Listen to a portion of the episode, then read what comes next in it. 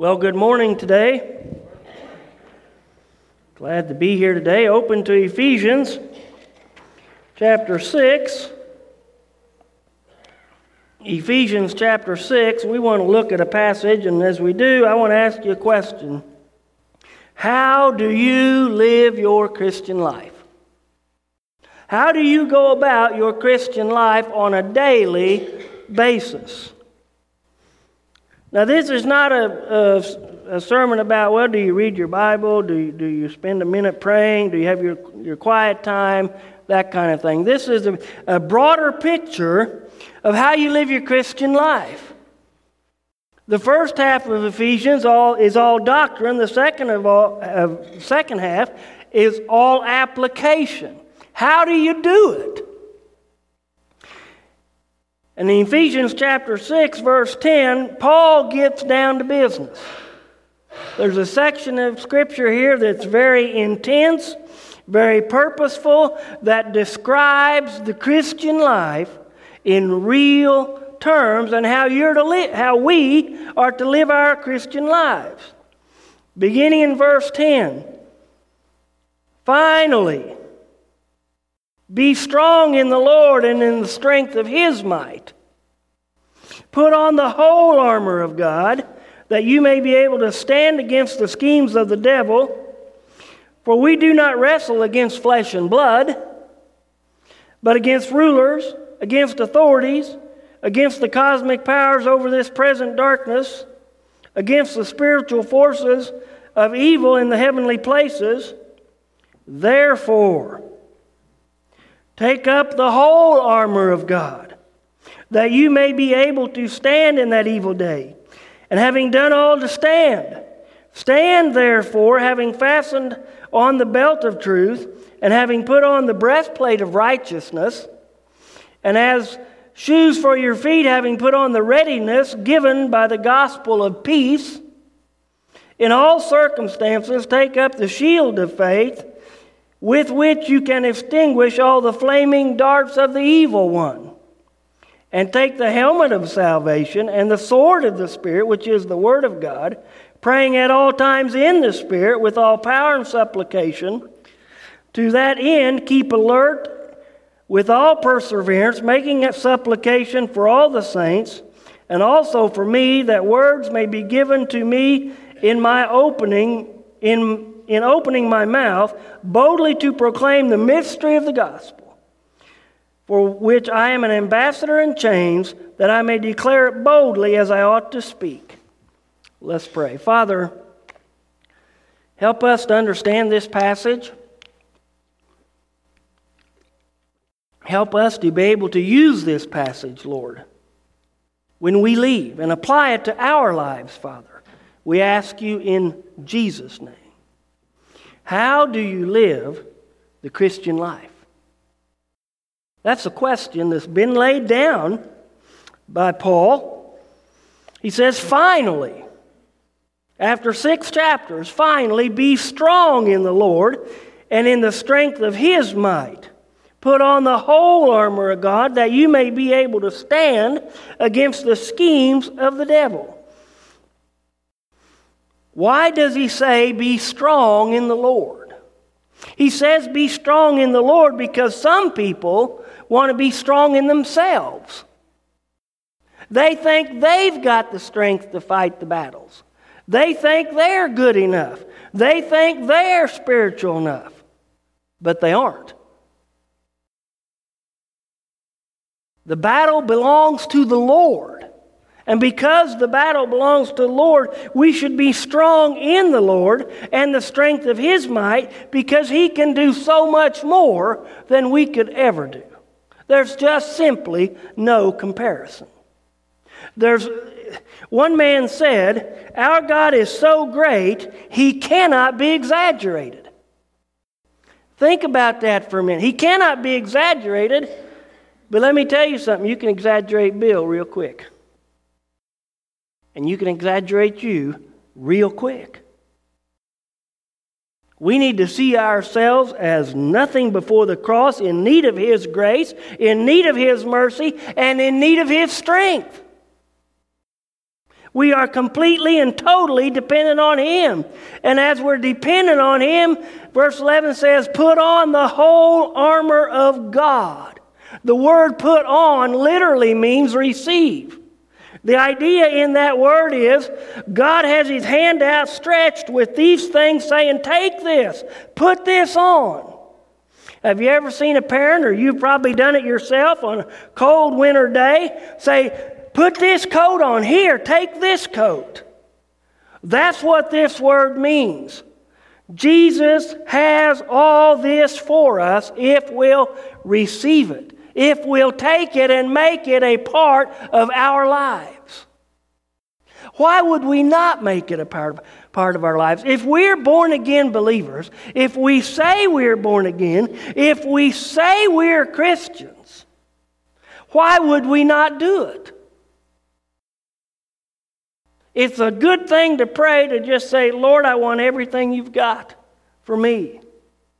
And He's going to start with these things put on or receive the whole armor of God. Why? That you may be able to stand against the schemes of the devil. So let's look at that verse. That you may be able to stand. Do you know that there is someone who wants to destroy you? Do you know there is someone who wants to destroy your testimony? Do you know that there is someone who wants to obliterate you? And that is the devil. So look at what this passage says. It says, that you may be able to stand. The word stand there means to take an active position. To take your position. Some Christians live their life, some of you that are a little older will remember this program, Gomer Pyle. Some Christians live their life like Gomer Pyle went to the Marines.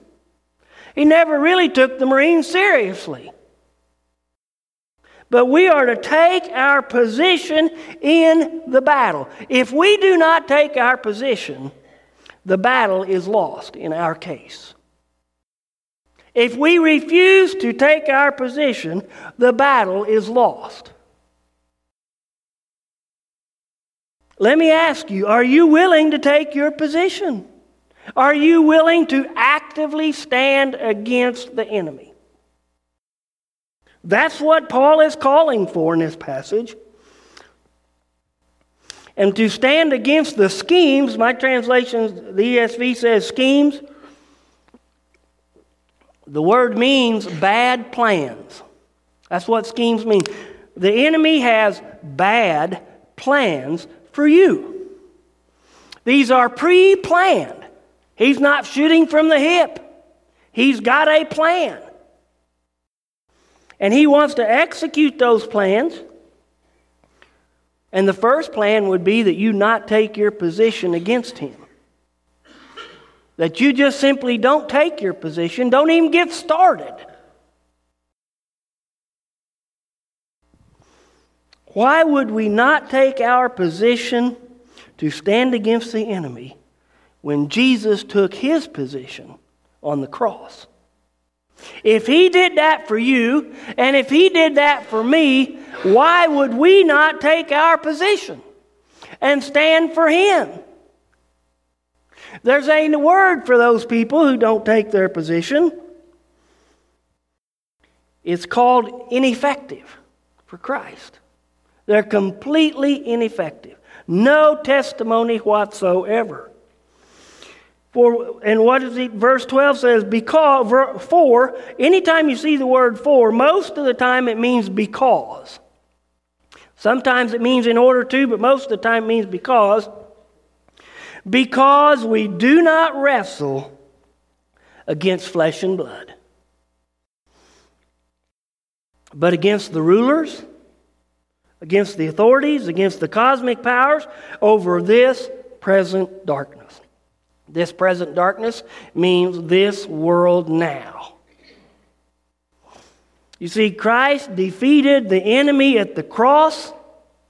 The enemy is now engaged in spiritual warfare. They know they can't take your salvation. If you're a believer in Christ, your salvation is secure. However, they can take your testimony. They can take your witness. They can destroy your life. And that's what those bad pl- plans are about. And that, but we wrestle against, we do not wrestle against flesh and blood. The person that's irritating you at work is not the real problem. It's the enemy. The person, the company that's attacking you or the things that going going wrong, the enemy has bad plans and they're working. And sometimes they really work good. So, what do we do to help shut that down? See, we wrestle against these, uh, against, we do not wrestle against flesh and blood, but against rulers. Now, the word wrestle is a close term. If you're wrestling somebody, you're right up against them. You're right there next to them. That's wrestling. And the idea in this passage is that the enemy is very, very close. Okay, and we're going to talk more about that in just a minute. But the enemy is close, not far away. So we wrestle against these rulers and authorities and against the cosmic powers over this present darkness, against the spiritual forces of evil in the heavenly places. Now, think about this. We got these guys who have these bad plans against us. We can't see them. We don't know where they are. We don't know when they're coming. We don't know how they're going to attack. It doesn't look real good, does it? That's why you can't do it in your own strength. You just simply can't do it in your own strength. If you're fighting the battle in the old, your own strength, there's a word for you. It's called loser you're going to lose. Can you imagine getting in a boxing ring and you're blindfolded, your legs are tied, your hands are tied, and you wonder why you're losing? Why is this happening to me? It's because you're blindfolded, your hands are tied, and your legs are tied. That's how we are in this. We have to do things God's way in God's power. And that's the only hope for victory. Verse 13, therefore. Anytime you see the word therefore, it means as a result of or because of what I just said. So, because of what Paul just said, take up the whole armor of God. Remember that word put on? Take up means the same thing. God's holding out the armor of God for you. He's, it's, he's holding it out. He wants you to take it. So let's look at this armor. Let's see what this is made of. Take up the whole armor of God that you may be able to withstand in that evil day, and having done all, to stand firm. The idea in this verse is you don't have a chance without this armor. Without this armor, it's hopeless for you. But with this armor, you can win. So why not put on the armor? Why not put it on? It's the only armor God's offering. There's no plan B. There's no, like a little child, mom says, put on this coat. No, I like this one better. It doesn't work that way. This is what God has. This is the armor that He wants us to dress in every day. And having done all to stand firm, He wants us standing firm. He wants us standing in place. He wants us to take our place in the battle line with the full armor on. Now, let me ask you have you done that? Are you willing to do that? Or are you just going to sit on the sidelines and be completely ineffective for Christ and expect a great big blessing when you get to heaven? Are you going to be one of those people who say, doing absolutely nothing for the Lord and say, Preacher, why, why is this happening to me?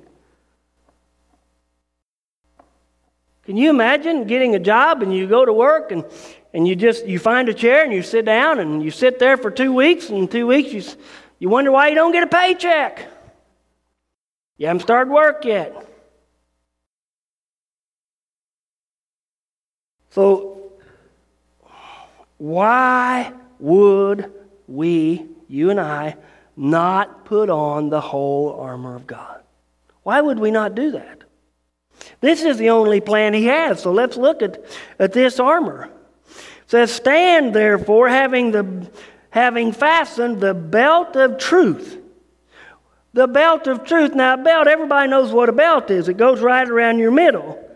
Every bit of this, Uh, almost all of this armor, is dependent on this belt of truth. So, what is a belt of truth? A belt of truth is simply you living a life of truth.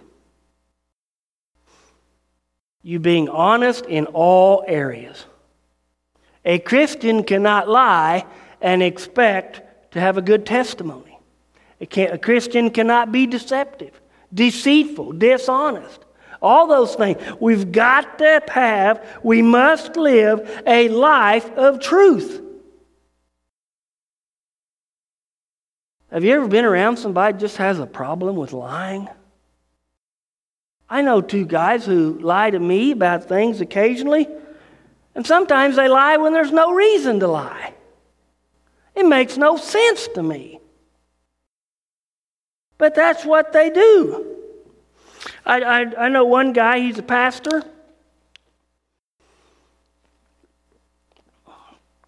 He went to his new church. And I said, Well, how big is your new church? 150. Well, it doesn't matter to me how big his church is, really. I don't, you know, that's his business. So for a year, he's telling me 150. After a year, he says, Well, when I first came here, Bill, we had 85. I just listened to a lie for a year. And he says, Well, now we've got 130. Well, I don't know what's right, but I'm guessing the 85's real close. Preachers never go down. So, but what does that do when he tells me other things? See, when, when you lie or are deceitful, people don't believe you. And the rest of your armor is in danger because you do not live a life of truth.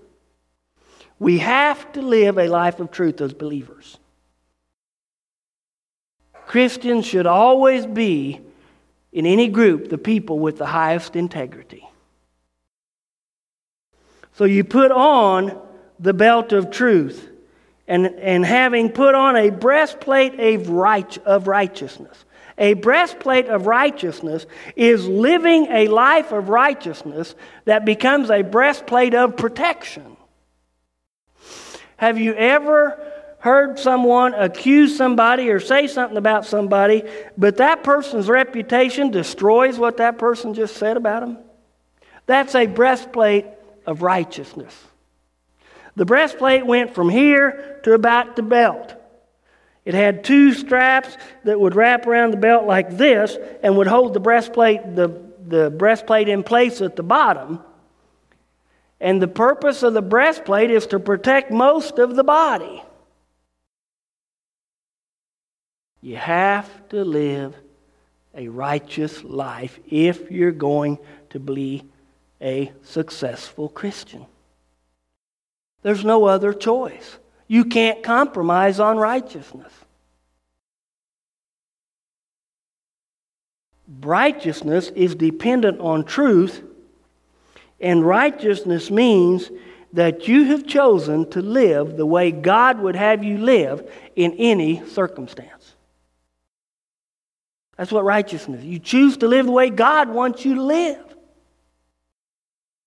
Is there anything in your life that doesn't measure up to what God wants?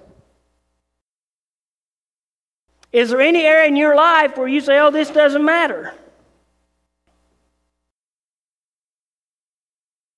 I talked to one guy, he's also a pastor, a friend in another part of the country. We're talking about taxes. I said, Well, how do you do your mileage? He said, Well, I take half, my, half of my income, and whatever that is, that's my mileage. So he's claiming to drive right now 22,500 miles a year for mileage, and he lives next to the church. I mean, that's a little stretch right there. The thing is, the enemy that's doing this warfare, he, he knows all that. Okay? He, he's not, he knows that he's doing that.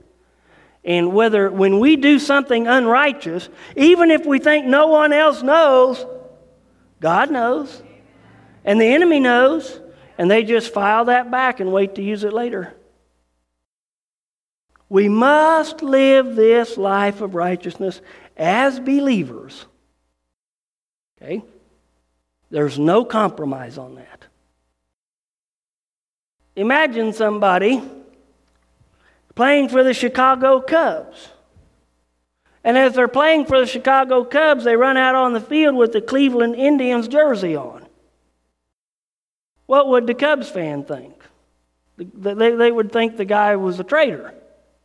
That's what happens when a believer who says they believe Jesus, they live for Jesus, and then they go out and they cuss and they do all kinds of other things. And they wonder why their testimony is zero at work. It's because they've compromised in things that they think are little, but they're really big. You know, it doesn't take but a very small rock in your shoe to shut everything down, does it? And it doesn't take but a little cursing, little lying, little cheating, little stealing, little pilfering, those kind of things to shut down your testimony of righteousness. People just simply don't believe you at that point. So you put on the breastplate, meaning you live this life of righteousness. And verse 15, as shoes for your feet, having put on the readiness given by the gospel of peace. What's the gospel of peace? The gospel of peace is you have peace with God. That's the gospel of peace. That's Romans 5:1. Therefore, having peace with God. Do you know you're at peace with God? Do you, do you know you're at peace with God? Do you know any believer that's truly a believer has peace with God? What does that mean? That means because I'm saved, my life should change. And see, this gospel of peace, it says, as shoes for your feet, having put on the readiness given by the gospel of peace. Because you're at peace with God, you are ready to serve God. You're ready to go. You're ready to go serve. You're ready to go minister. You're ready to do whatever your area of minister of ministry could be. You're ready to use your spiritual gift in whatever every way is necessary at that time. See, if you have peace with God, you should be ready to serve Him. Jesus died on the cross. He suffered.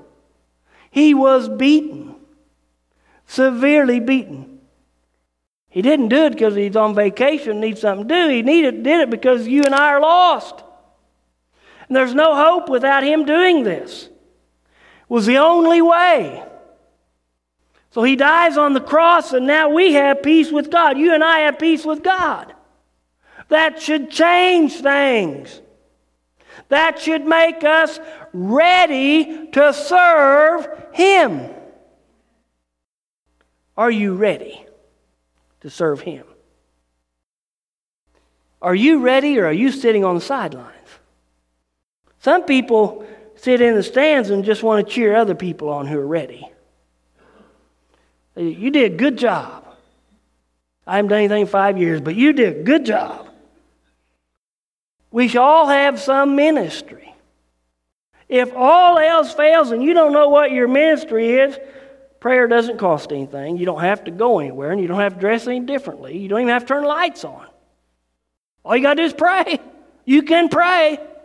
Bottom line, any believer can pray. There's always a ministry available.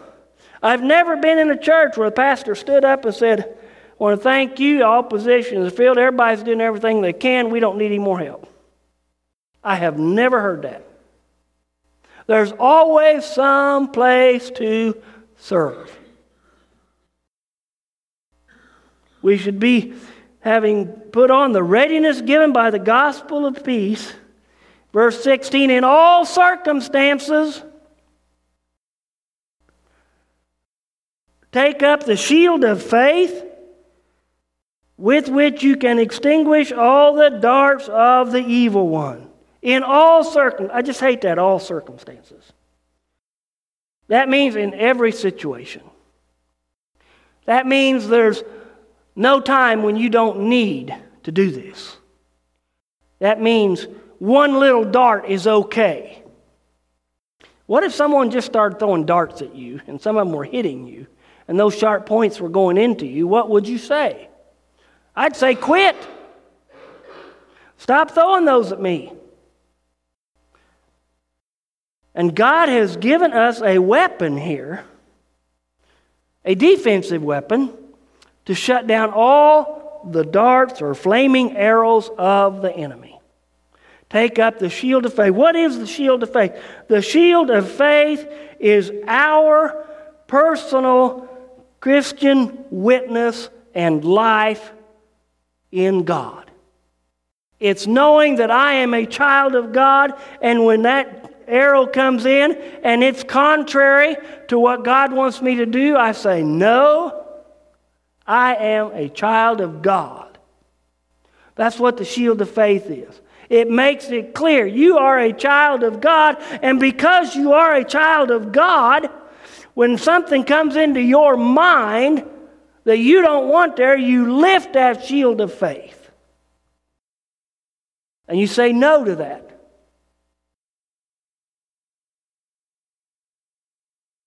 And the enemy runs when you stand firm. But you have to stand. And you have to lift that shield of faith. Let me ask you are you a child of God? Or are you just a church member? Some people have been sitting in the pews a long time and have come to the church and have come to baptism and have come to everything else but never come to Christ. So if that's you, let me encourage you to look at your salvation today and take up the shield of faith with which you can extinguish all the flaming darts of the evil one. What are these flaming darts? These flaming darts are thoughts that come into your head that are contrary to what God wants. It's a thought that if you execute it, you are sinning. What about lust? Those darts, that's a dart from the, from the devil. Stealing, lying, cheating, all, every sin you can imagine, they're shooting these darts at you. The Bible talks about strongholds. A stronghold in your mind is nothing more than a thought pattern on the inside of you that the devil works out of. And he just shoots those darts at you from the inside.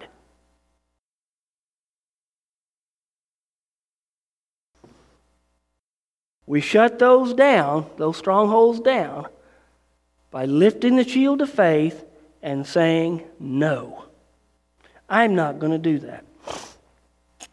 Something else I have found, it's not in this passage, but I'll lay it out. The Old Testament talks about a hedge of thorns that God has around Israel. In Job chapter 1 and 2, the devil comes before God and says, Well, you have a hedge around uh, Job. I can't get in there. I have found and had more success in cleaning up my thought life through this one aspect than any other thing I've done.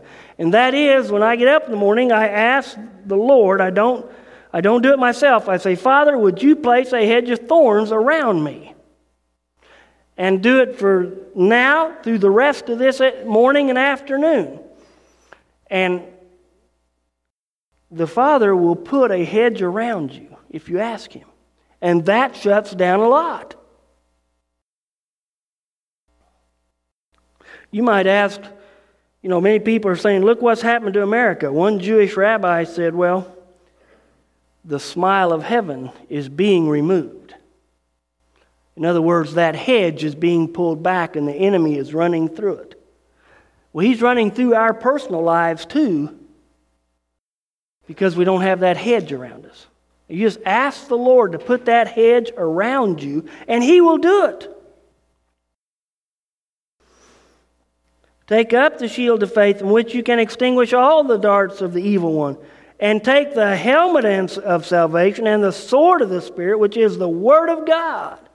The helmet of salvation is simply, I'm a child of God. I know I'm saved. First John says, it is God's will that you know you are saved. Can you imagine a kid growing up in a family and the parents say, We're not going to tell you if you really are a kid?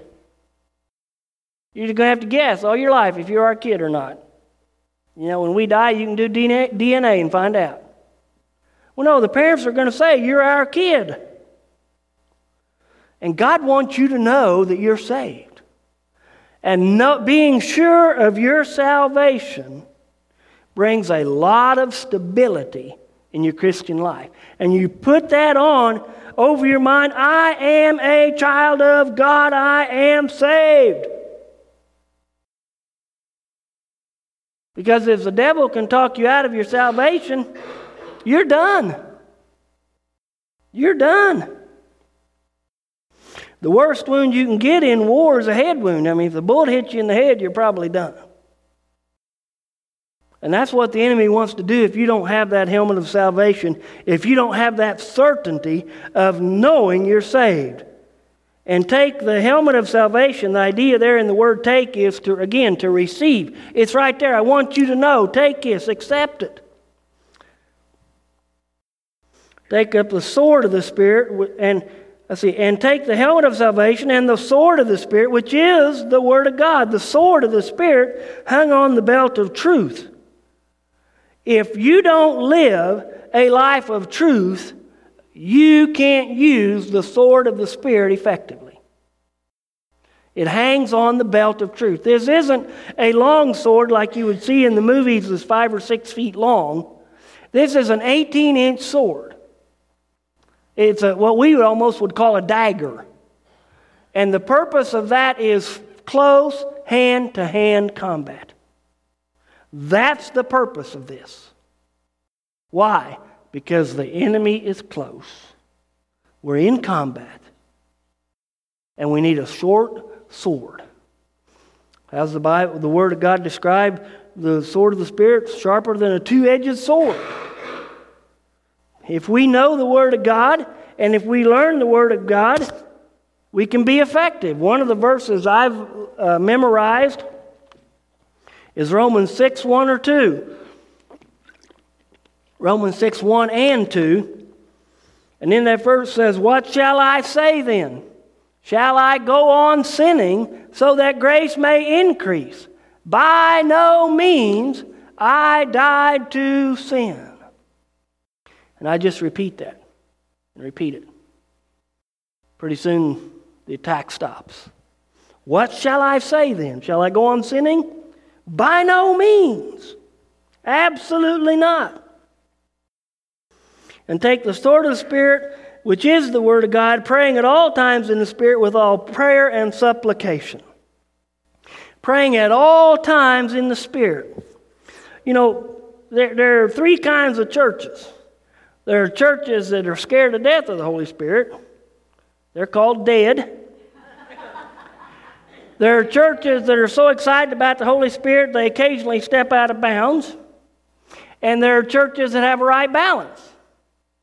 You want to have the right balance. The Holy Spirit should be active in our lives. Amen. If He's not active in your life, you don't have much going on.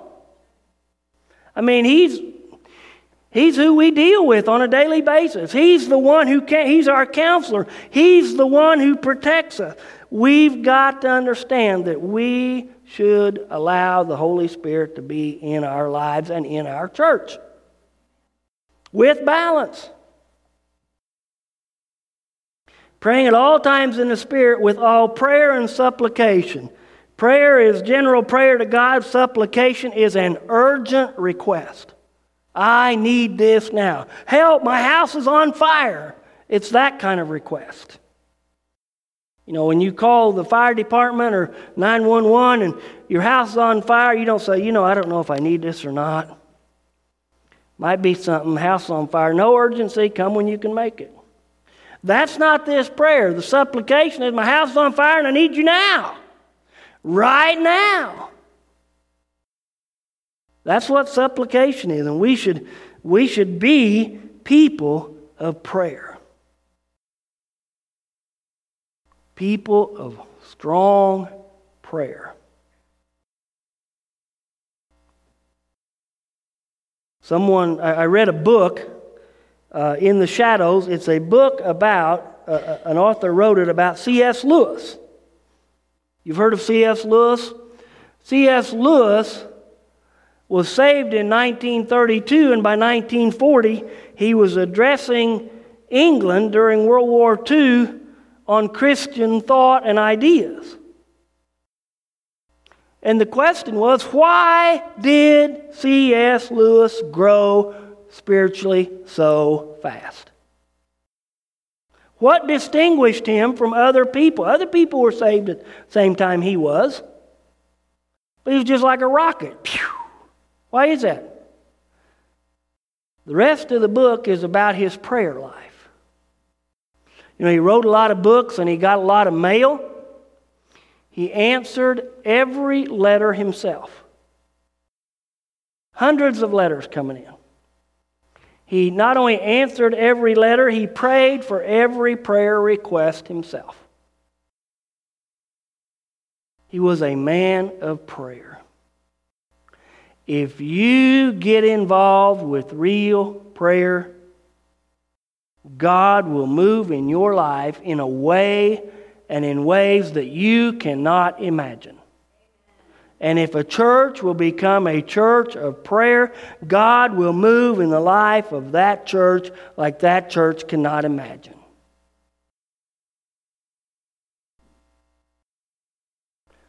You know, one pastor, Jim Cymbala, pastor of Brooklyn Tabernacle, they asked him about getting prayer back in the schools. And he said, Well, what we need to do first is get prayer back in the churches. We need praying churches. If we had praying churches, there'd be prayer in the schools. So pray in the Spirit with all prayer and supplication. To that end, keep alert with all perseverance. My greatest times of failure have always been when I am not alert. That's when the enemy gets me. When I'm simply worn out, exhausted, I'm not thinking about things, that's when I get hit. He wants us to keep alert. As we're standing in our position and we take our stand against the enemy, we're not distracted. We're focused on spiritual things, focused on the things of God. Now, I know people have jobs and they have to focus on their job, but that doesn't mean that they aren't focused on the things of God as well. And they stay focused, they keep alert so the enemy doesn't come in.